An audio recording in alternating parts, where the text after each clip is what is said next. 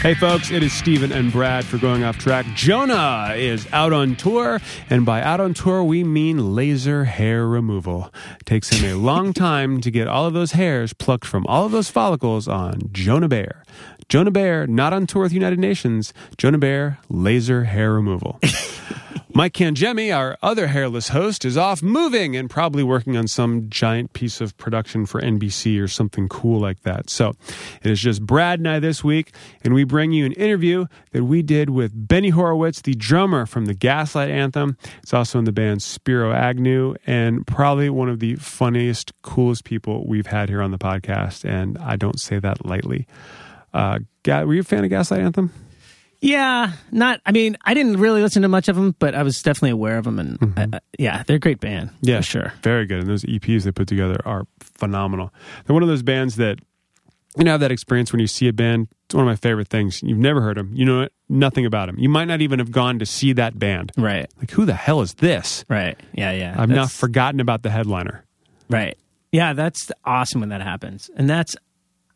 I thought that I had seen those guys at some point, but I actually think I'm thinking of a different band. Um, but yeah, that's a magic moment. They play a lot, and and Benny's one of those dudes that hammers the drums. Yeah, or as I like to say, plays correctly. Yeah, he definitely gets props from me for uh, saying all the right things about drummers. about drummers. Well, Once sh- again, calling this an educational program. Listen carefully, drummers. If you're a drummer, listen to what Benny's saying and do what he says. Just do it. Without further ado, Benny Horowitz of the Gaslight Anthem. It's going on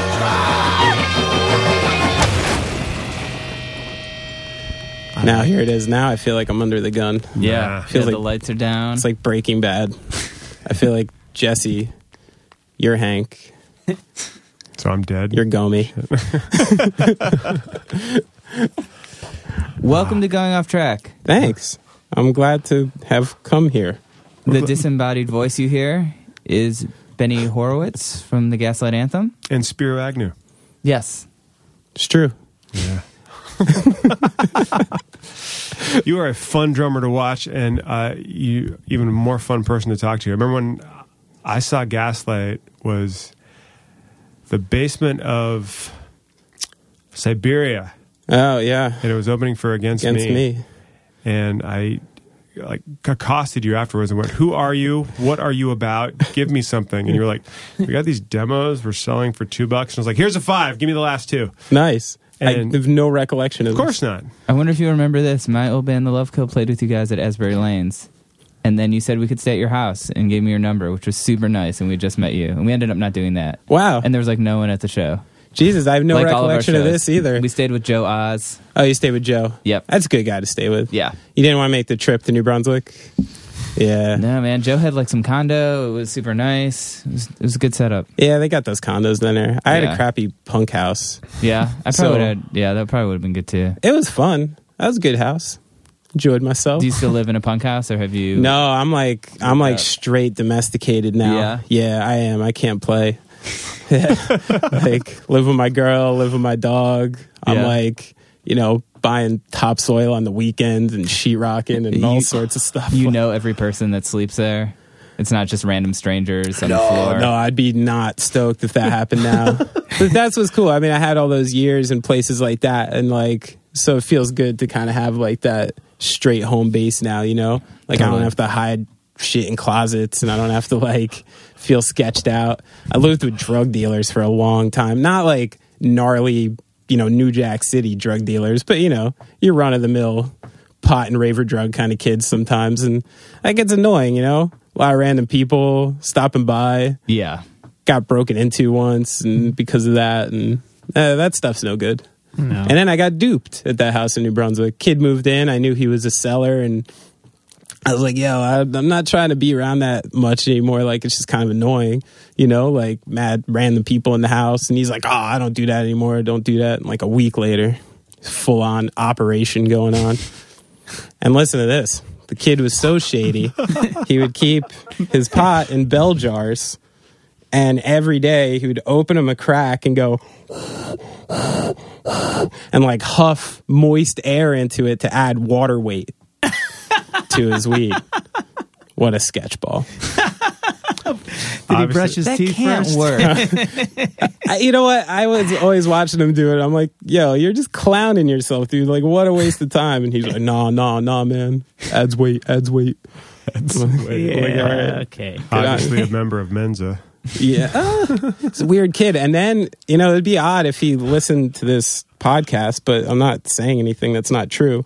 Um, after we lived with him, he started getting into something called little big cats, where he was like going to breed like domesticated like bobcats and like shit like that. Oh. Ah, Like a savannah. Was that when you Yeah. were like, oh, this is after you guys? Yeah, here. like right Okay. after he moved. You were like, what's yeah. going on? He's like, well, I got this new thing I'm working on. It was like, yo, little big cat, son. Like this is coming, you know. yeah, it's like Can one of- you domesticate a bobcat? I, you know what? Recently, I was telling this story, and I was like, you know, is that shit even real? And so I googled it, and this is real. They're like these, and honestly, I would not have Are they- those things live in my house. Like they look like mini jungle cats. Like they're kind of scary looking. Are they bred with cats? yeah, they're Are- called the, the big breed is called a savannah. You know about this? yeah, yeah, Oh. yeah. And it's because You're a wealth of knowledge. I He's know, a cat guy. I know so much about so many. Uh, Savannahs are fantastic because they're bred from from an African wildcat, but they're knocked down like three or four generations. And I learned about it because my aunt was a vet tech, and she's like, "You ever heard of this cat?" And I'm like, "No." And she said we had a, a cat that came into our uh, vet office, and its name was School Bus because the cat was a giant. And they they start like a small one is about 25 pounds, and you can walk them. They work well on a leash. They don't mind water, and they, they literally like act like dogs, but they're these giant cats. I'm gonna go walk school bus. Yeah, I'm gonna go walk school bus, my cat, to the pool. Is that the truth? Or are you fee lying about that? Oh, oh, there Damn, it is. you waited for that. There it I is. saw the gears clacking. That's that was it. phenomenal. That's like the like the Andy Richter drop you just did. that was like that was nice. But you have the trick with those is you have to get them. They have to be. You have to breed the wild out of them, which sounds just like a horrific So process. mean. It's- So mean. It's a horrible thing. Some Gattaca shit. yeah, That's- exactly. yeah. We're gonna crossbreed you with your kids until they're just completely docile, and Yeah. then but they're supposed to be. It's coming, isn't it? Isn't it the days of this coming? The days of the little big cat. And, uh, Well, Little Big Cat's just little- the beginning. little- little right. you know, When you got ligers, down with and then the- soon yeah. you're going to be able to order your kid to, s- you know, specifications. Be Yeah. like I want one that's six two, blonde hair, Oh, right. athlete. It's true. Going to be able to do it. It's coming It's sooner than sooner than we think. But I'll be warming my hands over a burning barrel before I fucking get down with that shit. I'll be on the other side of that fight for sure. I'm moving back. Benny's moving back to a cave. Fuck it. I mean, I never lived there. I don't know if my people even came from caves. I'm like European Jew, I doubt it. Not a cave dwelling Never had a people. cave. I mean, maybe way back, you know, I don't know. Apparently, there is some Sephardic in my lineage. Oh, yeah? Are you an Ashkenaz or a Sephardic? I have no idea, man. Really? Yeah, I don't. Where know. is your descendant tree I think from? like Russia. is that a real word, Stephen? Descendant tree? Uh, we have we have the equipment in the room to find out. Did I just Jesse Jackson that thing? Let's check it out. Um, Descendant tree. if you separate it to your descendant's tree, then yes. Ah, that's true. I think like Russia and Poland. Okay. That area. That's Ashkenazi. That's Ashkenazi. Usually. Okay. So you- But my my Polish side though had like a touch of Sephardic. I was told. Okay. Yeah, and where's Sephardic from? Like that was like more Northern African, Middle Okay. Eastern. You know, the darker of the Jews. we have no descendant tree. no, No, descendant dis- Sorry. void on Do descendantry. you want, want to get descendanttree.com while you have a chance? I don't- they add new words every year to Webster's. This is true. Then they changed definitions. They changed literal. They changed that definition. This Really? year. Really? Because people use it incorrectly. People all use literally wrong, and I apparently was using it wrong my whole life. It's like, yeah, literally this happened. No, it's not how it means. But they changed it to mean that. Like when someone Really? says literal, Oh. yes, Huh. literally they they literally changed it. So now you're allowed to use that because they changed the Yes. definition. Mhm. But prior to them changing it, you were wrong. Completely. That's it's like odd. people who say it's addicting, which is the wrong way of saying something's addictive, not addicting. Yeah. You know what I'm Yeah. saying? Yeah. Drop that. We're gonna breathe some moist air into that and see how See, how if it grows some weight. see how it flows. when you start playing drums Uh, oh, quick, quick turn. like that, Join. I joined like school band in fourth grade on like snare drum, and then I got my first kit around like fifth or sixth grade, which I guess is for me was probably like 11, 12. Mm-hmm. You 11. you seem like someone who probably was always naturally kind of good at drums. Like watching you play, it seems that way to me. I don't know, as someone like- who's not that. I guess I guess drums in a way like came sort of easy to me, but just in the way that I think working on them is really fun. You know, like just like I forget the that famous quote though that you're not supposed to pursue anything that feels like work. You know, I didn't know that at the time, but it happened like that. You know, I love sports and I still love sports, but I sucked at them at the time. I was kind of like I was a little off in school, like you know, friendly guy, but like didn't really fit in kind of like anywhere. You know, and like I found something in drums, you know, and I loved rock and roll already because of because of my mom and like sh- and shit like that. So I was I was sold on that like rock and roll dream like pretty young. What What about your mom got you into rock and roll? Uh, she was just like she she was a pretty uh, obsessive person like when she got into something and when I was I forget exactly what age but you know somewhere around the late 80s she just got like way into rock and roll classic rock and collecting records. She became like a collector. And it became like a massive obsession where she would go to record shows on the weekends you know like and most of her uh, collection was Queen. Like she was a huge Queen fan. Member of the Queen fan club called Queenies, and they would like pen pal with other Queenies like around around the world, like you know handwritten letters with each other. When I was like ten, we drove her to Cincinnati for a Queen convention at like Holiday Inn out there, and like. Um, so I was raised, and that was also along with like Zeppelin, who Deep Purple, Joplin, like Guess Who, like just no, she doesn't like the Guess Who actually, but uh, Fuck those Canadians. but that kind of scene, yeah. You want to go? No, I like the I like the Guess Who. I'm just You saying. just threw all this negativity into my story, yo. Sorry. no, I'm just playing. I retract, I, ret- I retract it for all of our Canadian listeners of Sephardic descent. Yeah, like um, so you know, and she took me to like she took me to see Rush when that was my first concert when I was like ten. It was Rush and Mr. Big, or no, eleven, and Is uh, that the Presto tour? it was Roll the Bones. Oh wow. yeah, Oh, yeah. one after.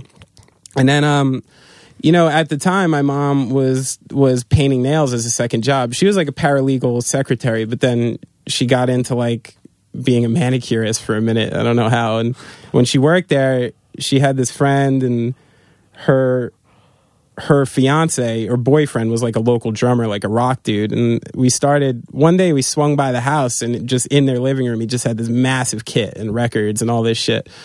And I was like, yo, that's cool. And only at the time I'd really played in my school band stuff. So I started hitting around on it. And that's like um, around the time when I was like, yeah, I got to get a drum set. You know, like I got into it. And then this guy's name was Tommy O'Donnell. And my mom would drive me there like once every week or two for a while.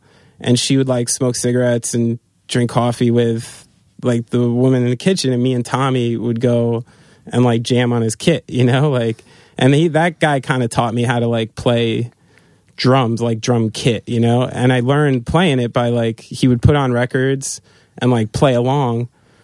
And then like I'd watch and then he would like try to show me how to do it, you know?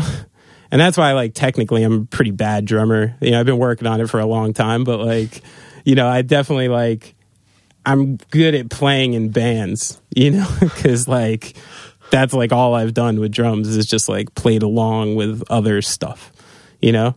Um, but that's what we would do. And this guy like taught me how to do it for a while. And then it hit a point where like we were kind of running the same course and like I didn't get like as good as him, but he couldn't teach me much because he was not like a trained guy, you know? And then, uh, dude, I have no idea what happened to the guy. Honestly, it's, it's a weird thing. Um, yeah, I don't know. I saw him at an Omar Hakim drum session, drum clinic about two years later at Sam Ash and Edison. Said what's up, and yeah, I have no idea what happened to the guy. But I owe him a lot. I wish he knew. You ever done a drum clinic? Nah, No. Dude, that'd me be, be like me playing Zeppelin covers. Like, I've, I've only been to one drum clinic, and it was Terry Bozzio. oh, I mean that's that's a good one to and see. he was like, I have cymbals hooked up to my feet, and like it was like so crazy. Like he was just talking, and I was just like, that's incredible. awesome. Yeah, Yeah, I haven't been to many. I did just get asked recently to be a judge in one of the Guitar Center like drum off things, but I was going to be on tour for like two of the weekends I had to be there, so I couldn't do it. I was stoked to do it though. I was going to do it, I was gonna take the one groove rock kid and just give him the give him the gold. We It's like- had one of those winners here actually from that thing because we. Oh, did- you had one of the winners Yeah, we have a sort of yeah, Rubber Tracks has a partnership with Guitar Center, kind of. Wasn't Chris, was it Chris Enriquez? No, He was doing some- name. There's that one guy too who played. He was playing in Suicidal Tendencies.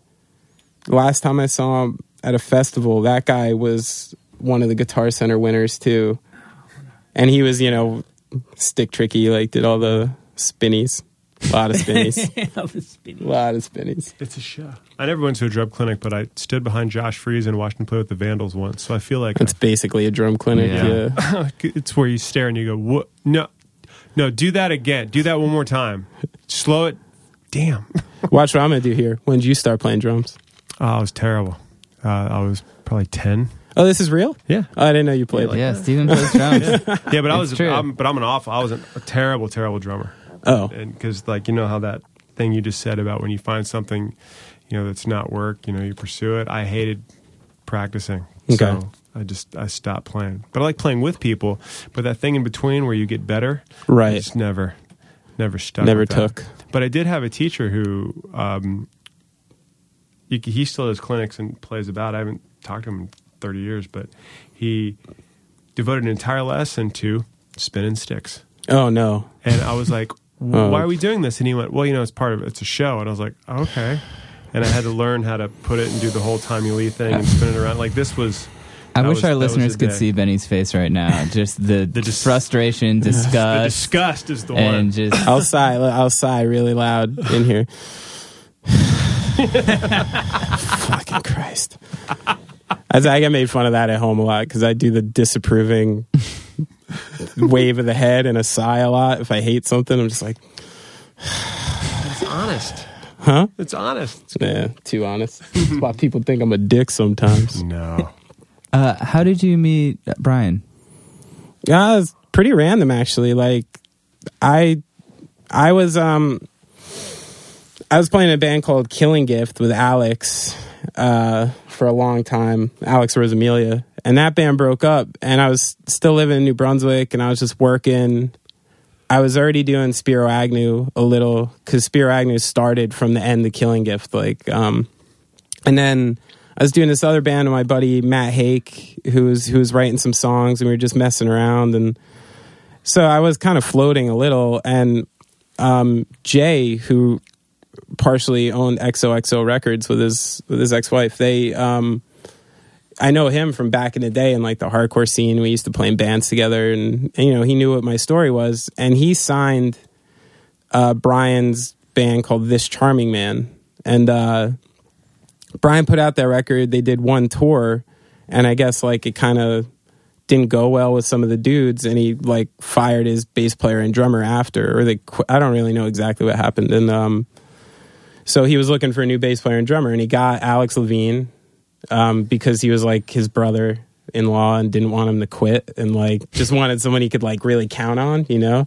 And that, so that was in place. And then Jay was like, yo, listen to these songs. Like, what do you think? Do you want to go jam? And I remember listening to songs online and I was at this weird crossroads of music because, you know, I, um, I'd for years, like probably a decade, been in bands where like every review of the band was like, yo, music's good, don't like the singer. Like that was always every band I ever had pretty much. and it got got so used to it almost like and I I thought I had some rad singers through the days, you know, but like it just it wasn't anything that could ever like make me play music for a living, you know what I mean? Which is always what I wanted to do and you know, I heard those songs of this charming man songs and you know, automatically they might not be exactly like what was in my wheelhouse, but like I loved I was listening to like Brian's voice and melody. I'm like, wow, like that kid's good. Like he can I'm like, that's like proper good. Like I don't know anybody who knows how to do that kind of, you know?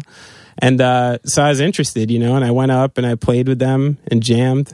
Um and it went cool. He asked me to be in it. Believe it or not, I actually was like, "Oh, you know, let me let me give it a day to like mull it over." Like I was like one of them.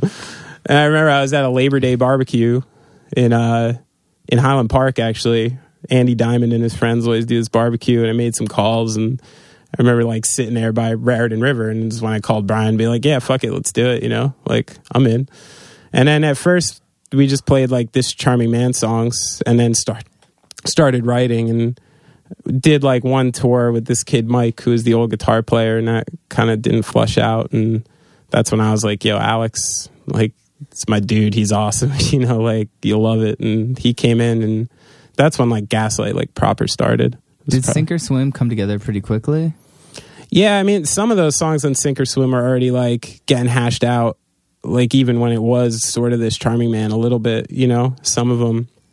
And then you know we did that demo. Like we pushed the demo for a long time. We had that three song, um, you know, just burning CDs and pushing around and trying to get shows, the normal thing. But the whole time we were doing that, we were writing and getting ready.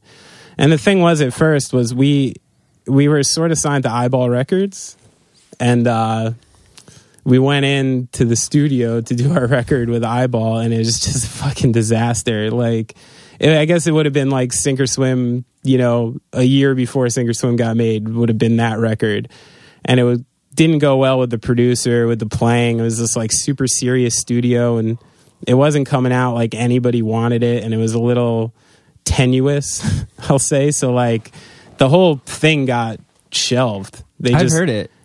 You've heard that? yeah. Really? Yeah. Saavedra played it for you? Yeah, and Mm. it's weird. It's like some of some of the Sink or Swim stuff, but it's like it almost sounds like some of it kind of metally, like tones. It's Yeah. like it's it's really yeah. It's not what I expected. No, it, it was not like the way it, was, wasn't supposed to go the way Yeah, it was yeah. going, and Yeah, that's one I of the reasons it stopped.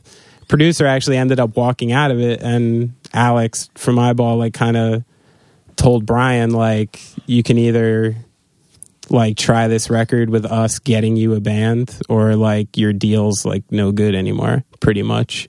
And brian like stuck with us you know? Like pretty easy decision i think for him. I mean i don't know you could ask him maybe it was hard. Uh, i don't think so though.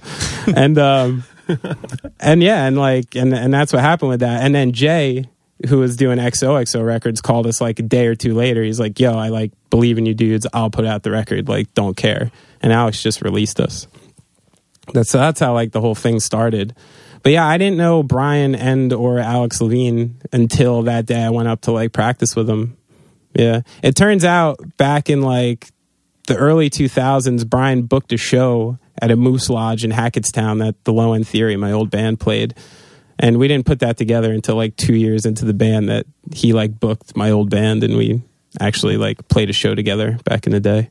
But that did happen. And then how quickly did you guys get on side one? Uh, it was it was a little while. Yeah, a couple years actually, because we did the record on on XOXO, and we started touring like super heavy even before that record came out. We hit the road, and then we got hooked up with Against Me and like Sabot with Jordan Kleeman, and um, they put out that Señor and the Queen seven inch. That's amazing. Thanks, man. Uh, and that was like that. I think was when like you know because then we got on an Against Me tour, and he had like proper distro and stuff. That actually helped us get to like Europe because Sabot had a hookup with Gunner Records in Germany and um, and Resist Records in Australia, which both picked up Sink or Swim and put it out, and we toured both of those places on Sink or Swim. So like that actually helped us a lot, like through the years that we went to those places early. We were only able to go because of those, you know, hookups. So that was huge for us. And then after that side one came around, like it's that was when like it was like buzzy, like Gaslight was all like buzzy, you know? Everyone's like, oh cool. And uh, you know, so we had a few choices during that time, you know, and side one was just rad, like cool dudes, Joe's, easy. Joe's just a great, great dude. Yeah, no, we always love the vibe, like you know, and it's still cool with us and them. There's like nothing We, weird. we were doing, we were out on Warp Tour, and uh, it was the the launch of Warp Tour that year, and Joe had 59 sound, but just like one burn copy, Uh, and and I remember going up to him and I was like, I, "You need to give me that record immediately." And he went, "I just had one copy from some other guy." And he was like, "Just get that." And he went and grabbed it, and I stuck it in. We got a van because we were following, you know, all the we were shooting and we are following all the buses, and I just had it on repeat the whole time, and I wouldn't let anyone change it. just kept going and going and going and going and going. And and my wife went, "This is the record that a lot of bands have been trying to write." Cool. It's just, I mean, it's such That's a a nice thing to say. uh, she's got a bit of an ear. Yeah. and it, it's so good. It was just fun because Joe was like, "You have to hear this." I'm like, "Well, then go get it." And he's like, "Okay." and then we have it. It was on. I don't know if I still have it. It was just like a blank. There's nothing on it. That's cool. It cool. was the full 59 sound. It's such a wonderful record. Thanks. It's fun seeing you guys all over the place touring after that. And you guys came on the rock show. I remember. Mhm. You guys Oh, yeah, came yeah. on, and then you played a Generation that night. Mm-hmm. Mm-hmm. Yeah, I forgot Yeah. about that. That was fun playing Generation. Yeah, I was up front, which was lucky because I felt like if you were not up front, I was like in a t-shirt rack basically, but it was like the only place you could Yeah, see. yeah, yeah, yeah. That's. I remember like when we walked down there, we're like, "Where are we playing?" They have a stage like- sort of set up now. Oh, they did. but they didn't at that no, point. No, we were. Yeah, we were like. I was like firmly tucked in, like the, you know, the between what do they have there, like damn t-shirts and stuff like that. And that show is fun though. I get claustrophobic at shows like that though. I worry. Really? I'm like, if something goes down, I'm literally last person back against the wall, like you know, because I'm always in the back of the room, and uh you know what? Uh, just something went down. You know, fire. Things yeah, happen. yeah, Ceiling collapse. yeah. I mean, you know, I'm fucked. But it would be cool. I've thought about this though, and I'm actually partially stoked on potentially dying on stage. Like that could be rad. Yeah. You know, like we've gone up to play shows before where it's like a crazy lightning storm. People are like, oh, shoot. I'm like, I'm like, come on, like. You ready to go? I'm like, well, I mean, Could be worse. I would take maybe an early departure for being struck by lightning while playing drums on stage. Yeah. It's badass, you know? And especially if someone just gets a sick pre body burning flick of it. you know, that'd be nice. I mean, cameras are amazing these days. I'm sure. True. It's true. As Steven showed us prior to this. With the iPhone 5S. Today's show is sponsored not by Apple.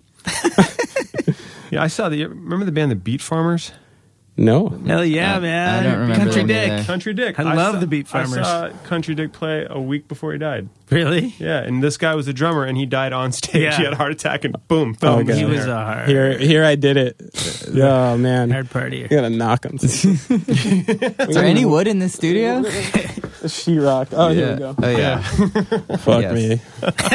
Bad move. Famous la- Maybe if you tempt fate like that, then it's like, oh, that's too easy. if fate is conscious like that, I don't think so. I don't know. That's a whole nother conversation, Dave, isn't are it, you fellas? listening? Yeah. I feel like we could get deep though if we weren't on like a podcast and we would like kind of be boring people, like a TED talk or something. I feel like we could get down. I see no reason not to. Yeah. Maybe we turn off the mics after this. We do a J. These- then you guys would all have a great conversation, and I would be asleep on the floor because. with some. I- I what's can't what would be like your go-to munchy snack? Oh, it's a think? wonderful question. Oh man. Like a waffle fry? I'm into No. nachos. Nachos are good. Any like specific places nachos? Because I know not every show is good. You know, Yeah, that is true. Taco Bell or something. Pathetic.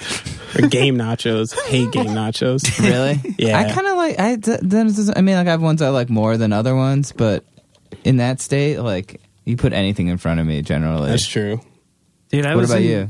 I was in Tokyo and they had these. They looked exactly like regular waffles, but they had ice cream in them and like a thin layer of chocolate. Ooh. And I fucking got a box every single night on the way home. That's awesome. They were very See, good. I, had an, I had an incredible amount of candy, so it's. You got the sweet tooth? Yeah. Yeah, I- see, I, I can't do that.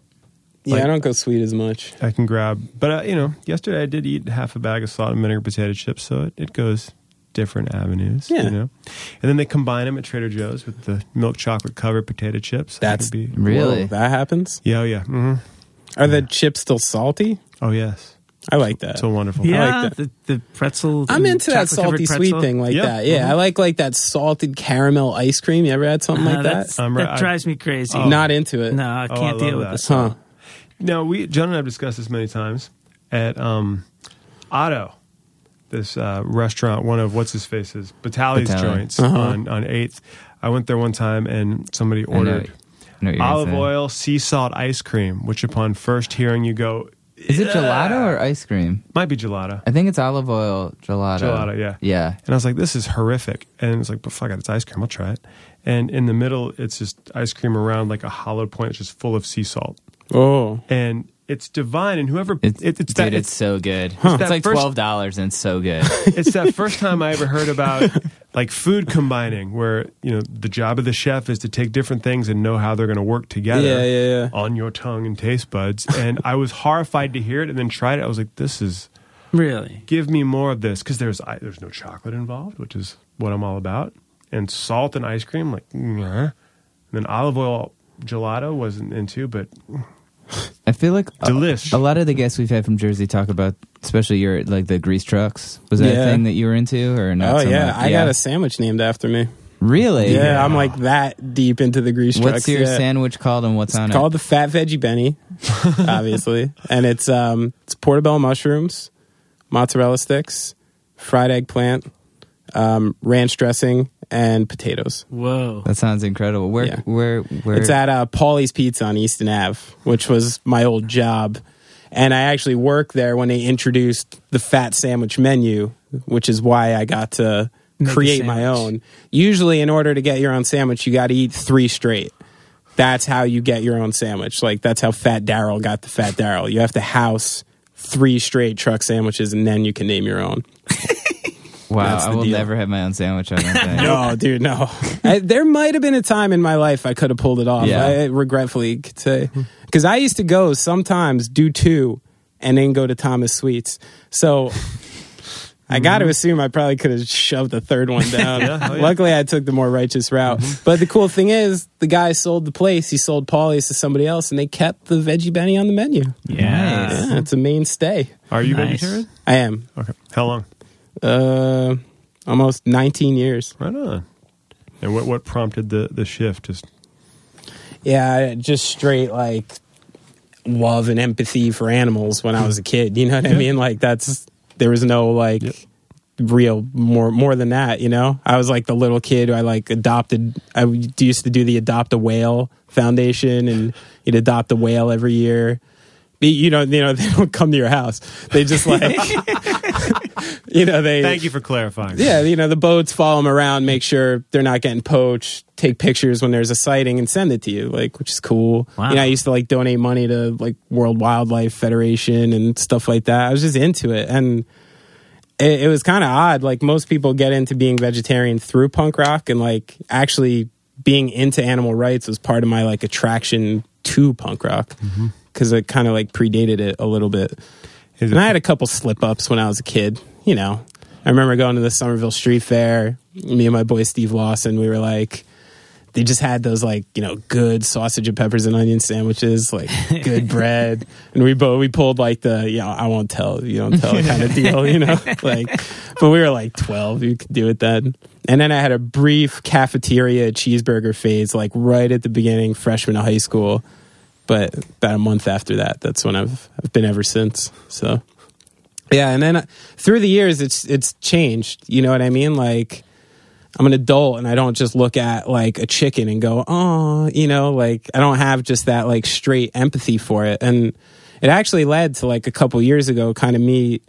I kind of like faced up to it again, and I was like, wait, why am I doing this still? You know what I mean? Like I'm like, it's too big of a sacrifice if you don't like believe in it anymore, and like you know, and um, I kind of started thinking about it and you know I, I did come back to the fact that i'm going to stay vegetarian but it really came down more to the process at this point now. Like i don't trust the safety of Right. what's happening and i think how it's happening is just truly disgusting. And now that's like that's where i find my like you know my balance with it.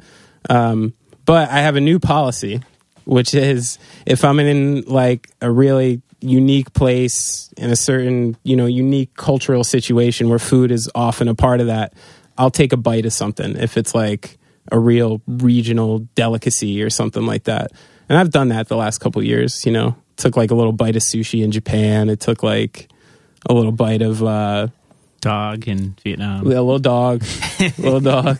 I did like kangaroo in Australia, stuff, weird stuff like that. I hate most of it, but you know, tried it. because I actually that tour that am I allowed to say that the the fellow was here or is that like DL? Yeah, yeah, yeah, yeah. You can say All whatever right, you so. Jaded Punk Hulk was here. Yes, he was. We were chatting, and uh, wait, what was this going to bring up? Oh, and I went on tour with a band from Staten Island called the Cable Car Theory, which impresses the Hulk, which I'm glad. yeah, I've seen he, him write about He that takes a lot. it easy on me because of it, which is nice. You know, I mean, At least he takes it easy on someone in your band. Nah, him and Fab, they're so in love with each other, dude. It's hilarious. Um, but uh, on that tour, we played some tiny little show in Spain. We played to like six people, and we stayed with the kid who promoted it and his mom, like in this little house in Spain. We get there at like one in the morning. She pulls out just this beautiful tray. It wasn't like traditional empanada. It was like a empanada casserole, and it was beef, like fresh beef thing was beautiful. You know, it smelled amazing, and I didn't have any. And like, I've like almost I've thought about it and regretted it like ever since. And she didn't understand why I was eating it and took it as kind of being rude, and I hated it. It's been bothering me ever since. So that's like one of the reasons that I, ins- you know, installed my new policy into my vegetarian guidelines. It- And now, like I said, I've, I got 19 years in it. Like, I don't give a fuck what anybody like thinks about what I'm doing. You know what I mean? It's it's a personal choice. It's a personal goal, and yeah, set my own rules. Fuck you. You know, Right on. Uh, yeah. took a while to achieve this righteousness, but self But righteousness. it's it's deserved righteousness. Thanks, It's bro. not- you're not. You're I not was just looking up. I'm sorry to cut you off, but have you ever looked up Peter Norman, like the little white guy who finished third Oh, when they yeah. Mm-hmm. stuck their Black Power fists up at the Olympics? Have you ever heard about this guy? No. I, wa- I watched. Yeah, the- like I was thinking about this the other day. I saw a picture of it. It was what John Carlos and I forget the name of the other runner, but the two American sprinters who mm-hmm. you know did the Black Power Fist. And then I'm looking, I'm like, who's this little guy? This little white guy down there. Like I have no idea who this guy is, and obviously this was his like pinnacle moment in life. I mean, he's he's a runner who just medaled in the Olympics. You know what I mean? Like this must have been his his life's work, his achievement, and all he's known as is like little white guy in that the picture. background. so I was wondering. So I looked him up. He's an Australian. Was an Australian track star who was so righteous about it that he borrowed. I forget what the committee was called, but it was like the Olympic Committee for Equal Rights or something. And he took a badge from another athlete and put it on before he went to the podium and was like really cool and righteous and down for the whole thing to the point that he died in 2006 and both of those guys the runners like came and spoke at his funeral and stuff like that wow. Yeah. Because their Is that medals the were picture? Oh yeah. their medals were taken Yeah, away. peter norman respect you know Yeah. respect to norman he treated he did it well what was the other racer's name john carlos and what's the other guy Carlos Smith. john, Is Smith the other one? john carlos John Carlos. Yeah, there's a documentary on them I saw Tommie on HBO. Smith. yeah tommie smith that was the other one Because they, they lost their medals because of that. They did? Yeah. Really? Yeah, pretty sure. They um because they said politics has no place and oh yeah the you're not Olympics and supposed to right kind of stuff. And that's why, you know, in the last Olympics, you know, the Syrians were there, you know, and, and running and part of the whatever families in power, showing Hmm. how versed I am in current Yeah, events. there's nothing nationalistic about the Olympics. No, nothing at all. And they don't they don't displace people or cause any problems or no, they're a great organization. They're awesome. Today's show is sponsored by the Olympics. And cynicism. maybe we introduce the cynicism olympics on this show maybe Yeah. you guys could do like a 10 question panel to see who's the most cynical like a cynical I, and then give medals I feel the whole thing incredibly confident. yeah, I was. Someone was what are your vegas odds like going before? Oh before my god! I The think Michael I, Phelps of cynicism, I- Jonah Bayer. I think here I'm the with us front runner. Someone was talking about love the other day. I was like, eh. And they're like, what? And I was like, That's, do you think it's a thing they use just like to sell movies in Hollywood and stuff? And they're like, dude, are you serious? And I'm like, well, yeah. I mean, right? And no one was with you no, no one was with me.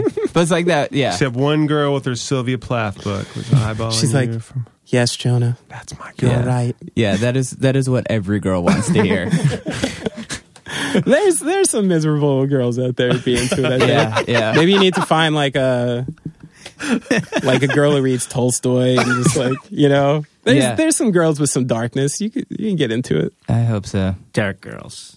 It's just what you need. It is. That'll help the neuroses. Yeah, yeah. Maybe uh, you know, I feel like the darkness in me comes from my Russian side. I think there's Yeah. something dark about the Russian people and Yeah. their outlook on things. Pretty pretty bleak, you know. So maybe you need maybe you need a Russian lady. Yeah, I mean, I mean, and think you I'm said part Russian. you're already yeah. an Ashkenaz. I mean, you yeah, have that yeah, that's connection. true. That you is rocked the beard for a bit. You had the Rasputin thing going on. Yeah, I don't know. I want to go to Russia, but I'm scared. I gotta be honest. I am. I want to go like guys have find like where my grandfather's from. He's from this like tiny little area, and I want to see it, but I'm nervous. Worried about getting arrested for hooliganism. Just anything like place. You know, it's crazy sometimes. So weird how it chilled out for a while. Now it's kind of back to like the ooh, they're evil again. I had a friend that I, I always thought it'd be cool to go to Moscow or whatever. Mm-hmm. A friend of mine re- went recently. He's like, "You don't have to go. Don't worry about it. You had a terrible, terrible time. Uh, Yeah, You got like, I mean, the police like basically wouldn't let him leave the country until he paid him off and stuff. yeah, oh, so was like Tijuana. yeah. yeah. The I mean, the police uh, like it is. You know, any band who decides to, if you want to, I mean, most bands wait till they get to a certain point. You fly to Moscow, fly to St. Petersburg, and fly out. Right. Like that's what most bands do. But like the ones who do try to rip it through vans and stuff like that, like you got to pay your way through Russia. Like Right. that's, You know guys who've done that. I haven't done that. No, I mean, But- saying you know people. yeah, done that. yeah. Wow. There are bands that do that for sure. Especially like bands from Europe, you know, Mhm. especially more Eastern Europe. Like they'll they're bold. What's the most dangerous place you've ever played? Like the place where you've felt the most in danger? Like, Like of like the Like- city or like the actual like place I was in. I guess like the place you were in, like, because I know, like, I know bands have gone to like Mexico City or places where it's like you need bodyguards and that type of stuff. Yeah. I mean, you know, nothing where it was like gnarly. Yeah. Honestly. I can't I can't say I've ever been to a place and been like, fuck, like we might not get out of here, like Right. something crazy like that. But to our I mean, credit or discredit, however you want to look at it, like we haven't been incredibly bold in the places we go. like we really have been sticking to the same places and we haven't broadened out. We haven't really done Eastern Europe, we haven't done South America, we haven't done Mexico. And um, you know, I think these things are in the cards for the future, but like yeah, we haven't gone to any of those places yet. But a lot of bands have like a good experience the first time they go to South America because they're shocked at the venue size. You know, the, Mm. the, the the amount of people that go there, and then Yeah. you, you know you worry about the graft from the promoters and how much the people, how much you're getting versus who paid to get Yeah, in, that yeah. kind of thing. And I mean, I don't feel that's. I mean, if you ask me, like my personal opinion is that, like, I don't think there's any safer way you could go to these places than going with a band. Mm-hmm. I mean, there's literally people who are like paid and hired to make sure you don't die Right. while Yeah. you're there. You don't get kidnapped while you're there. Right. Like if I went as like a normal tourist, I feel like I'd be much more vulnerable Right. than I would in the band setting. Um, you know, and safety and numbers and all that stuff. Right. I think the scariest experience we ever had, we had a couple early on, we had a couple gaslight brawls. There were some fights that happened. Within the band? or No, with- no, Okay. with other people. Um, but one time we were staying at this house in, we played this terrible show in Ybor City in, you know, which is like that little um, Cuban section of Tampa, St. Pete, and played a tiny bar show, like six people. And the kid from the other band offered us a place to stay, his house. First, the kid loses us on the highway, goes about 110 miles an hour in his pickup truck, totally loses us. We're in the van. Eventually, find the place. The kid is already in his room fucking his girlfriend, doesn't even let us in. You know what I mean? Like, we're just like poking around, like trying to figure out what to do. And we walk in, and there's just these two guys who are his roommates. And they were just like rippers, dude. Like white trash rippers. One guy's name was Rex, no shirt, big ponytail. Like they're just ripping. And there's some guy in the other room who won't show his face who's just yelling from the other room, Don't touch my fucking Jaeger. Don't touch my fucking Jaeger. And then like Rex is asking if we have like drugs. He's like, if someone gives me a painkiller, I'll make you grilled cheese sandwiches.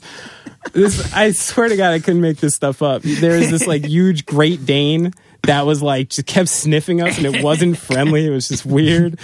And the night just got weirder and weirder. And then eventually the guy yelling from the other room comes out with the Jaeger and starts shoving it in people's faces. You know what I mean? Like, drink the fucking Jaeger, drink the Jaeger. And, you know, Brian doesn't drink, especially not Jaegermeister. He'll have beer here and there. And he's like, nah, dude. And I'm like, all right, I'll take it for you, you know? And it was, it was massively uncomfortable. And we ended up, um, we had like our pile of stuff in the middle of this living room, like in the middle, and we were all sleeping like head on with like legs out, like all four of us like that. And then I woke up at like, and I'm always the first to wake up in Gaslight, and I woke up at like 5:30 in the morning, fucking kicked everyone. I'm like, Get out fuck out of here! Like I'm driving, get in the van, the fuck out of this town. that was a crazy yeah. situation.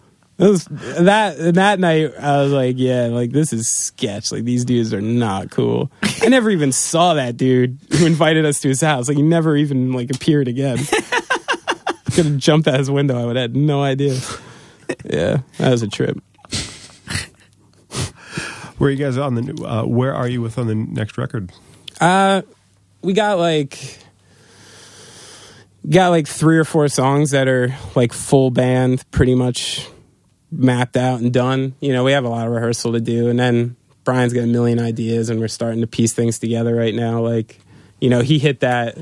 You know, we watch it happen every record where he like goes through this process of finding something, and then when he finds it, it's just like like butter. Like it just goes, you know. And there's like just so much stuff, a lot of stuff. How involved is he with you with the drums on the songs? You know, this coming into this record is the most he's ever been by far.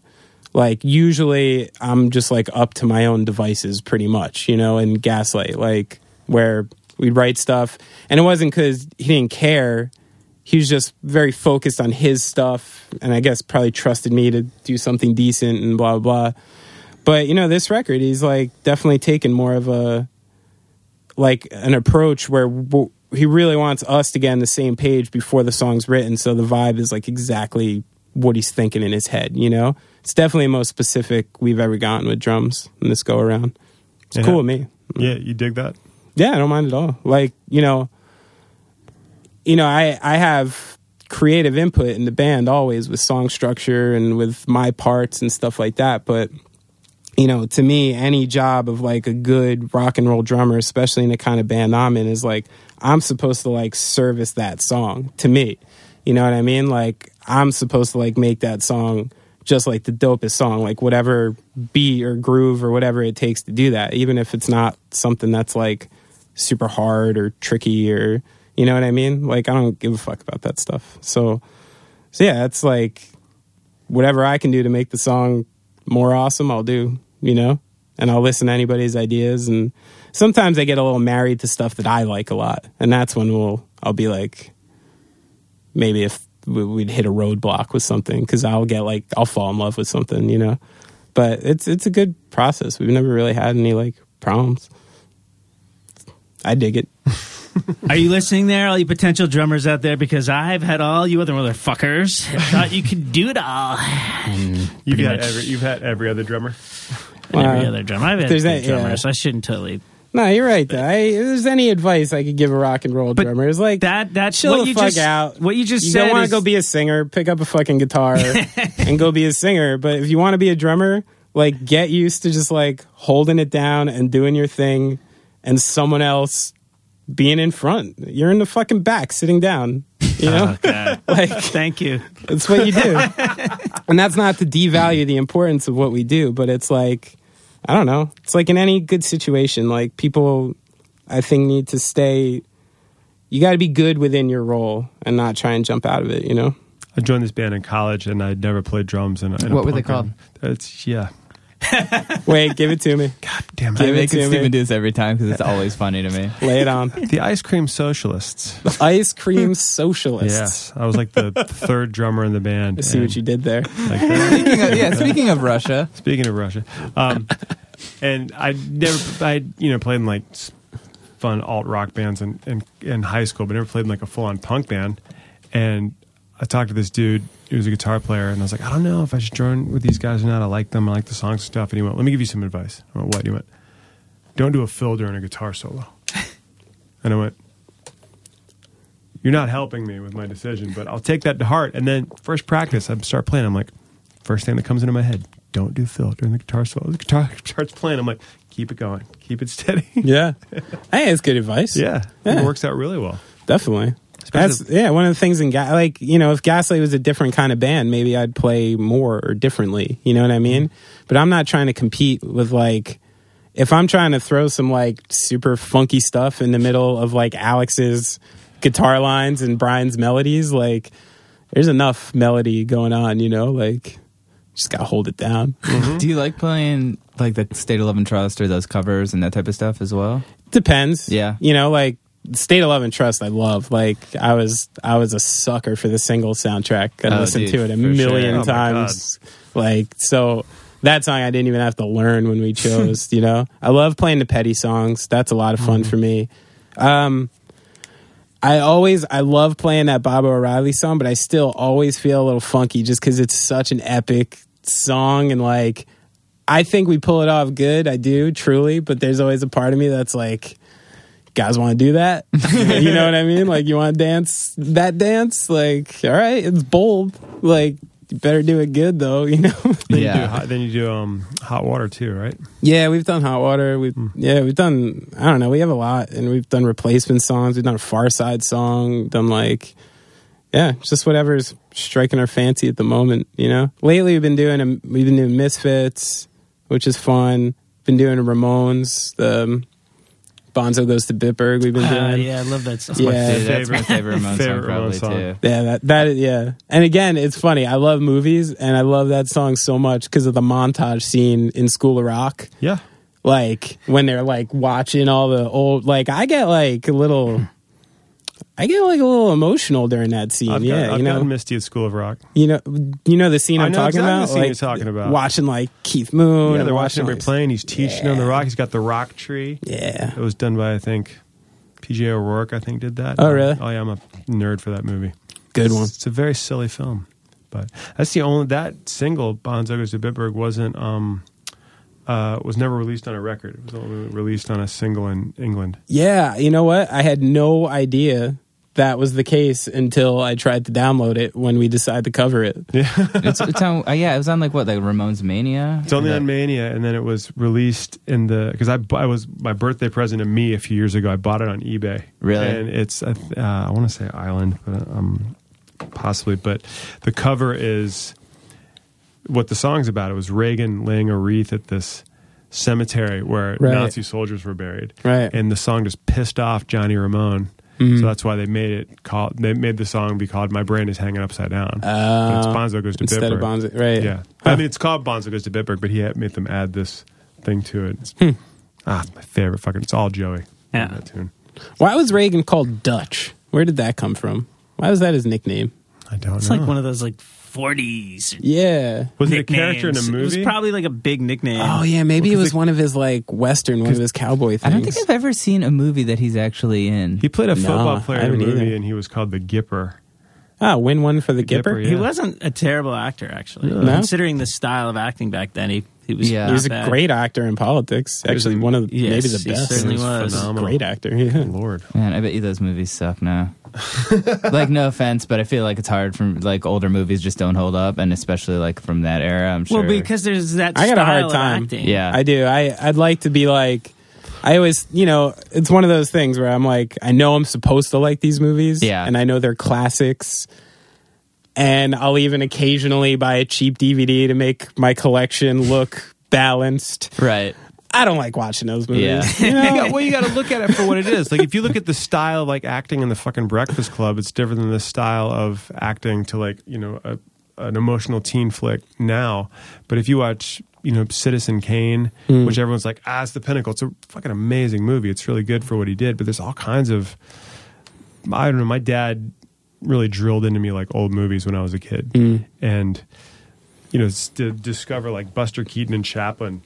That's easier to watch because you can't hear what they're saying and you're Right. understanding the the pantomime. Well, they're those are so far removed, sort of almost from what we expect now from the medium that it's like a different genre of entertainment. The, the old silent films, like Yeah. I find, like watching those, you don't have the same expectations that you might from like a drama from the 40s, where so I think it's easier to like watch those films. But there's some like if you sit yeah, simpler Yeah, for sure. And it was like what the viewer could handle, right? Mm-hmm. Like that's what was I just- going on. and at there the like time. nothing else to do, sort of. Like you didn't, not nothing else to do, but you didn't have as many options. I feel like Right, so it's like easier movie, to be like, radio, TV if you can afford it. yeah, yeah. Now it's just like I'm not saying that's good or bad, but I feel like there was less distractions slash options. Lots of options now. Too many, man. I, I do like to watch old comedies from like the 40s and 50s, and the, be- Yeah. the best thing about them is that they end immediately. Like, have you like old like Jerry Lewis movies and stuff, and like the movie goes on, it develops, blah blah. blah it's kind of it got this normal pacing. Then all of a sudden. Everybody gets married and it's over. Like in the literally in the last thirty seconds, the movie resolves itself and they get married and it's over. I like I like that idea. Hitchcock Hitchcock's a good. I like the entry level- resolution. It's nice. It's- Hitchcock's a good entry the level like old movie, you know, Yeah. getting Yeah. the old Hitchcock That's and true. stuff. Because there's Seen some some. of that. I just watched one recently that uh, called Notorious, and it's about this rapper. It was really no different one. No, it was Notorious, and it was with um. Ingrid Ingrid Bergman. It was about Duran Duran. It was phenomenal. uh, Ingrid Bergman and um, uh, Cary Grant, and it's this fucked up thriller that just like ends horribly, but Hmm. not like like psychologically horribly. Like it's just all twisted, and the acting is like anything you would see nowadays. It's just Notorious. it's so notorious. You know, it's basically like you know a woman has to spy on her husband by sleeping with him, and but she really in love with this other guy, and there's this like Nazi plot, and it's Ooh, fucked up and heavy, but it's sounds fun. yeah, it's a it's a lark. what do you mean by that? Like a bird? A lark. It's exactly like a bird. It's a different. the plumage on it is phenomenal. what mostly, is mostly this? What is this lark? I don't, I don't understand. It's I, I don't know. I like I like I'm starting to get into TV again now. I had like Yeah. a decade break when I was just like not really living anywhere or not living anywhere nice with cable and I just kind of forgot about TV. And now the internet stuff is kind of letting me stay on top. Like you- I'm I'm you into the? Breaking Bad like Yeah. everybody. Everybody in my band, like Alex and Alex from my band went on this crazy run on tour where they were staying up till like six in the morning every night, sharing an iPad, just like like that. And I was like, Jesus Christ, you know. And I always have that first instinct: if something's like huge and everybody loves it, I don't want to like it at first. I'm with you. You know, It's Yeah. like, I've still never seen Titanic beginning to end because of that. You don't you have know? to because it's terrible. You think it's terrible? It's awful. What about the band? Like that's that's nice. There, now you know it. Now you don't have to watch it. They're going down with the ship, still playing tunes. You have this fantasy. Keep the fantasy. it's not fantasy. It's like it's like respect. you know, like you should be willing to go down for something, right? Yeah, no, I like, hear ya, I yeah, hear I'm ya. into it. Or or what is that? I just watched that Bob Marley documentary, and when I he that. when he played in Africa, and like that civil war essentially broke out Yeah. at his fucking concert, the whole band clears the stage, like everybody's terrified, and there's fucking Bob Marley on stage dancing still, like totally in just his zone, doing his thing, didn't care at all. Got off stage and told everyone, I guess we know who the real revolutionaries are now. I was like, you know, That's pretty bold. I'm a white kid from the suburbs. I want to believe in something that No. hard, you know? Yeah. Jeez. what uh what else are you into TV wise? Uh, I like the Breaking Bad. I've been doing that. I like the Game of Thrones. That's fun. Have you read the books? No, Check the it's books daunting. There are too many. There are too many. Too many words. But it's- it's- you can skip the fourth one. Literally, Okay. and I mean that. Forgive me, fantasy fans, all two of you. Uh, you could skip the fourth one, but they're good. It's it's it's like the show. It's Lord of the Rings with fucking, but it's Yeah, like that. but he's but it's like the show. He's that guy where you're like, oh wait, you killed that person, dick. Yeah. I've been into the Family Tree. You watch that? That's a great No, show. I've Christopher Guest that. show. Oh, it's awesome. You'll Christopher love Guest is a show? Yeah, it's It- HBO. Really? Yeah, Christopher Guest. It's like the old cast of characters. Wow. like a lot of a lot of them. But the it's- main it's guy from is the British guy. He's another. Yeah, Chris. What's his name? Chris. He was uh, in Bridesmaids. Chris, He in- O'Dowd is the main Yeah. character, but the guy, the British dude from all the Christopher Guest movies, like the announcer from Best in Show. Mm. Yeah. he's the one who came up with it. Oh, he is. and he did it with Christopher Guest. Oh, That's what okay. you'd really enjoy it. Yeah, it's it that awkward awesome. kind of thing. It's Yeah, fun yeah. and good and Ooh. Fred Willard. I mean, Anything Fred Willard? give me Willard in, in anything. We got a little Ed Begley Jr. Yeah. you know, I'll take it all. That show's really good. And Mm-hmm. then besides for that, I just watch sports and movies pretty much. Yes. That's why I still need cable because of sports. Yeah. Even though, like I was saying before, I got the MLB.com app, gave it 10 bucks, and I get the audio of any baseball game going on in America. It's so cool. So I just been, pretty good. been taking my dog on like these two hour walks. Like I'm like wait until seven till it's like first pitch for like all the games, and that's all like all right, we're going for the walk now. And I go out and I just listen to mad games and walk my dog. Have you always been? You know, well, sorry. no, you go. You know what I'm into? You should check out. This, I think I've talked about it before the police scanner apps Ooh, for your phone, and you can just listen into your local police scan, or you can listen to like the hot ones. Like there's like LAPD, LA Fire, Yeah. and I will just walk around and listen to those. I'm not really as into sports, but I like hearing about crime scenes. that's kind of that's sporty. Yeah, and you want to know what's going on in your neighborhood too. Yeah. Have you ever done the uh the the pederast search on your on the computer? Oh, like who in your neighborhood is a sex offender? like a sex offender? I haven't done it since my new. I moved three times last year. I don't know my current neighborhood. You're like. probably pretty good. Like Yeah. I'd assume you're pretty good. Me and you, Yeah. I looked mine up. Jersey City is littered with sex offenders. Like there's so many in my neighborhood. There's always this fat guy with sweatpants in the park. Who's Yeah. like right around like the kid area, and I'm like, he must be one of them. I- He's one of those dots. Yeah. but I feel like you can get that. Like, I feel like someone's telling me their friend got one for like urinating in public. No, or you something. can't. Like anything, if you did like, if yeah, if you like, you know, showed yourself in an inappropriate manner, it would be technically classified under a sex offender. So that is that is partially true. Does true. it say what they did? no? It's just like yeah, registered, But registered not in sex Sweden. offender. You hear about Sweden? No. What's that about? oh, you can jerk off in public. Yeah. Is that real? Mm-hmm. You Socialists. serious? Yeah. Wow. As What long do as you're not creams- looking at What do anyone the ice cream you're doing socialists it. think of this? we did it. We, we did it anyway. As long as you're not looking at Wait, anyone. oh my god, long this as is you're not real. looking This at is this real. guy, You're allowed This cannot be a This real guy- law. Totally real. This guy on a beach got he he was masturbating on the beach, and the judge basically said because he wasn't making eye contact or focusing on any one individual, that it was you know a private act and that he was off the hook. And But said, they took "No." his phone away why? because he couldn't look at that site again. Oh, I'm thinking of something different. you can do that in. They, that's been like legal in Japan forever. Wait, To masturbate in public? Oh yeah. Yeah, I had some friends who lived in Japan. and they I said, don't know. You know what, man? Did you I, try here- it? I, I, Would I try to masturbate in public? No, no. I have enough problems. I don't like the government. I don't like the government interfering with stuff. Um, but I will say that that one, I think like that's you don't want someone doing that with like kids. I feel like that can be trauma that affects other people. Yes. Sure does. That's like I'm not Yeah. into that. Yeah. Mm-hmm. If you're not hurting anyone, that's cool. But that's It So the makes way- it would wait- make like a parent have to answer that question Yeah. like way too Yeah, early that's- that could sometimes. No, really- it's But you know just how to get them in nasty. trouble though in Sweden is if you see someone jerking off, you just run up, Be like and- they were looking at me. and make them look at you, and just make eye contact real quick, yeah. yeah. and go, "No, you're a pervert." Or you could just say You looked it. at me. Really. You could just go get a cop and be like, "Yeah, this guy was grilling me, even though he mm-hmm. wasn't." Mm-hmm. You know. Truth. My ass is burning. I'm not in. I, yeah, I don't, I'm think I'm with you, Jonah. Yeah. Yeah, like you know, I'm not really like as libertarian as you are, apparently. But I, I mean, I, I don't know if I. I don't know. No, I'm just I'm, I'm just. I'm just. I'm in the I- no, cynicism party. Yeah. but but that one, that one's rough. Yeah. That. There's certain things, maybe you know, the collective subconscious of human history and stuff like sometimes should be able to dictate certain things you do and don't do. Yeah. That's where I'm kind of into socialism. Yeah. you know, Yeah. in a way, There's certain aspects. actually, in a lot of ways. There's certain aspects of socialism that work very well. We should well. fight Yeah. for it harder. Yeah. You know, I think Socialized so. medicine, big fan of. was of. talking about that Big with my fan. friend this morning that I think liberals are pussies about being liberals. You know, I agree I, with that. I really want to Yeah. be like that donkey heart with elephant balls. You know, Mm-hmm. I wanna, like I'm ready. Like I'm, I like I'm into that fight. Like I'm proud to be like that. You know, I'll get into it with people. I think more should.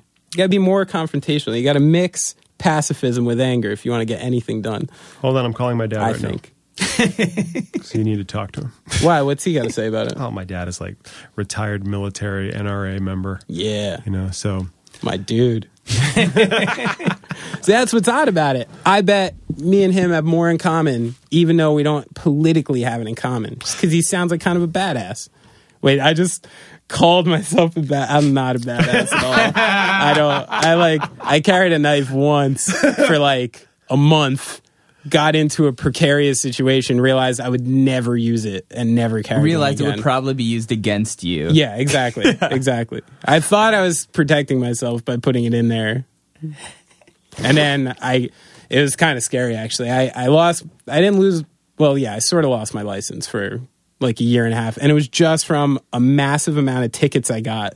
And I had 14 points on my license when I was 21 and like my insurance went up to over $7,000 a year. So I had to take my car off the road. You know what I mean? And I was a public bus and walking guy for a couple years there till I sorted that out. 15 And, by uh, 23. Huh? 15 points by 23. I was in the same boat. 15 oh, Yeah. 15 points 15 by points, 23. yeah. It's rough. Yeah. Yeah, I've been in traffic school seven times. You know, I used to work, you know, at the Targum in New Brunswick and I was living in Highland Park at the time and my job was at night. Like I was the night production manager, maybe just a paginator at the time and so I'd get off of work anywhere between 1 and 3 in the morning. You know, you walk through like the decent part of New Brunswick. It wasn't a sketchy walk. Highland Park was not sketchy at all, but you had to cross the bridge. And like there's kind of a methy sort that hang out under the bridge often, you know? And like right when I was walking by one night, there's like seven of them, hollow eyed, just like so dead to humanity in their, you know, fucked up state. And like, I'm like approaching them, like I had nowhere else to go, you know, and I was like, "Fuck, I gotta gotta go through," you know. And I put my jersey, the jersey swagger, you know, when you're in that situation, get your head up, you know, make sure make sure you don't look you know look like a clown. And like luckily they didn't say anything but i like gasped for air right after i crossed the bridge. I was like all right got away with that one. And then i'm like looking in my pocket. I'm like oh my god that was never would have stabbed one of those meth addicts. No chance. There's no chance. I would have been thrown over a bridge before i ever did that. And if you're playing drums, that would have been fine. well wow that'd be some tommy lee shit if you managed to get thrown off a bridge while playing drums. Bet he could do it. He does cool stuff like that. Don't they build out i heard doesn't he have like a big swinging drum set going on in motley crue shows right now? It's like totally Pendulous? suspended in air like he's just Really? like, yeah guy's crazy. They should see if he could survive going over niagara. Falls with his drum kit. yeah just a giant barrel with a drum set inside the guy's dying for attention i mean let's do it let's Maybe get you it should bring it up. Maybe you should have a show. Send You could Tommy a Lee show. over Niagara Falls. I'll start a Kickstarter. oh, you know it's funny? Like five minutes ago, I was feeling hyped. I'm like, yeah, you know, we should be good liberals and stuff like this. And I'm like, maybe we should do something. And now it quickly turned to a Kickstarter to get Tommy Lee to go over Niagara It's all, Falls. it's all about that balance, man. Dude, You- that's socialism It's all right about there. it. It is. Crowdfund it. It's my choice, bro.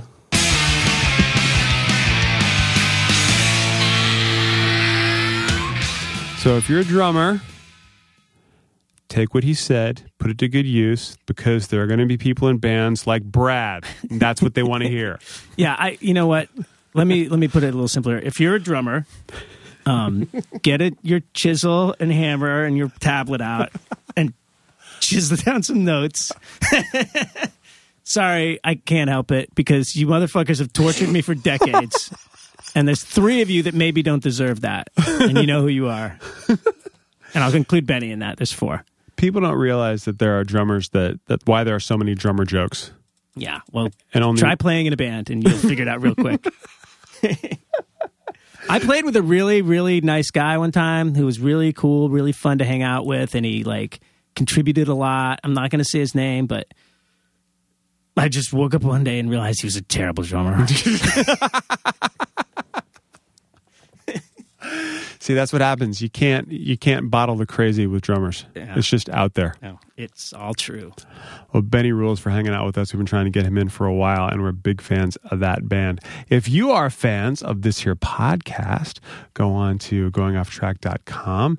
If you want to send some dough, click the donate button. We will receive it, and we'll be very thankful for it. And at some point, I might even share it with the rest of the guys. Uh, if you don't want to give us any money, that's cool too. Thanks for listening. If you want to send us, Just a- remember us in your prayers. yes, That's all we ask. Yes, because prayer, it's a nice way of thinking you're doing doing something when you're really not doing anything. How do you really feel about that?